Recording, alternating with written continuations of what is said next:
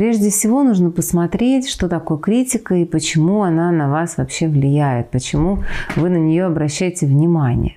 То есть если вас это задевает, значит в этом есть для вас какая-то ценная информация.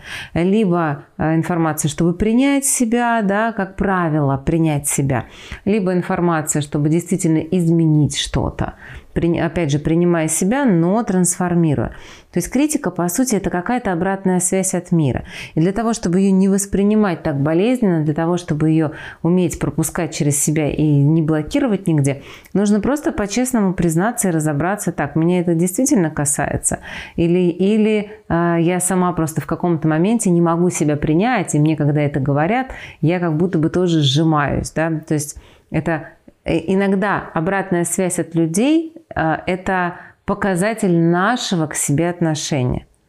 То есть я сама себя не принимаю, и тогда я, слыша критику в ответ, начинаю сжиматься, чувствовать стыд э, и, ну, как бы, и хотеть провалиться сквозь землю.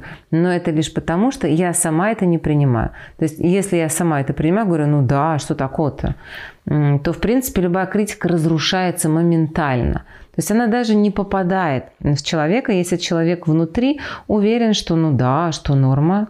А почему нет-то? Да, и когда вот такой вопрос из глубины уверенный, а почему нет-то? Ну да, я вот так, и что? И, и чего? то все, никакая критика, она просто назад отлетает, и человек начинает сам уже сомневаться, знаете, а слушайте, а может действительно, чего я спросила-то, может я глупость какую-то сморозила.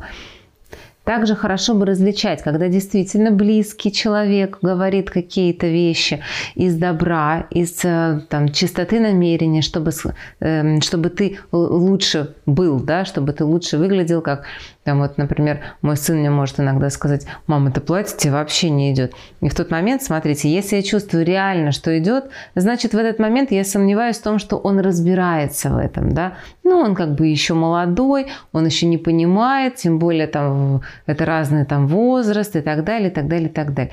То есть у меня сразу рождается такая защита. А если я сомневалась до этого, что это платье мне идет, и он мне в этот момент говорит, что-то тебе это платье не идет, здесь я эту критику начинаю слышать и применять ее. Слушай, ну да, действительно не идет. То есть я прибавляю его голос – к тому голосу сомнения, который был у меня внутри. Понимаете, да, как все работает? То есть, если у нас внутри есть эта глубинная уверенность, я помню, у меня одна знакомая, я пришла к ней на мероприятие, она была в таком платье, ну, прям очень платье было странное, а, знаете, такое ощущение, ей было уже далеко за 45, а платье было, знаете, такое на 18-летнюю девушку, короткое, с декольте, и я подхожу, говорю, слушай, платье у тебя, конечно, и я не хотела, конечно же, ее критиковать, сказать, но просто я была удивлена выбору этого платья. И я не успеваю даже произнести фразу, я просто говорю, слушай, платье у тебя, конечно, и она на меня смотрит, скажи огонь.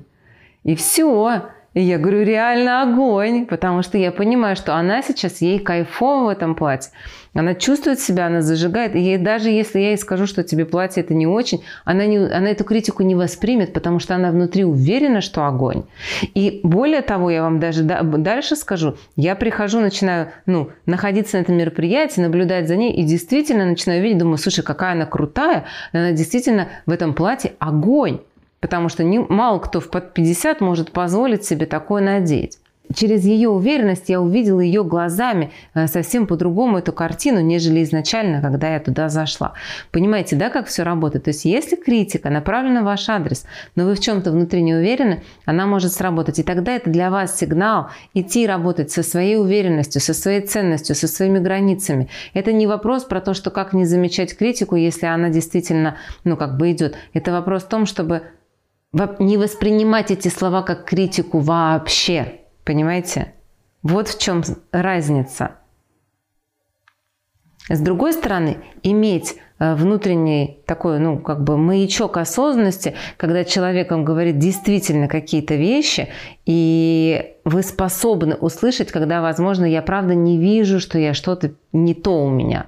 Но я не осознаю этого. И человек мне говорит, ты знаешь, вот, вот здесь плохо, да, или вот здесь не подходит.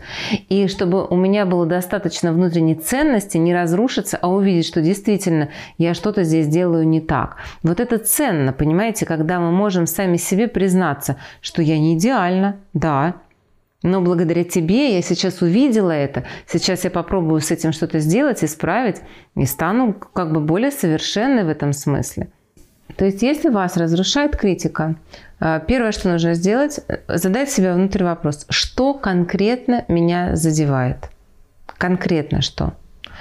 Возможно, что именно этот человек говорит, тогда нужно проанализировать, какие у меня взаимоотношения с этим человеком, почему он для меня так важен и ценен. Да?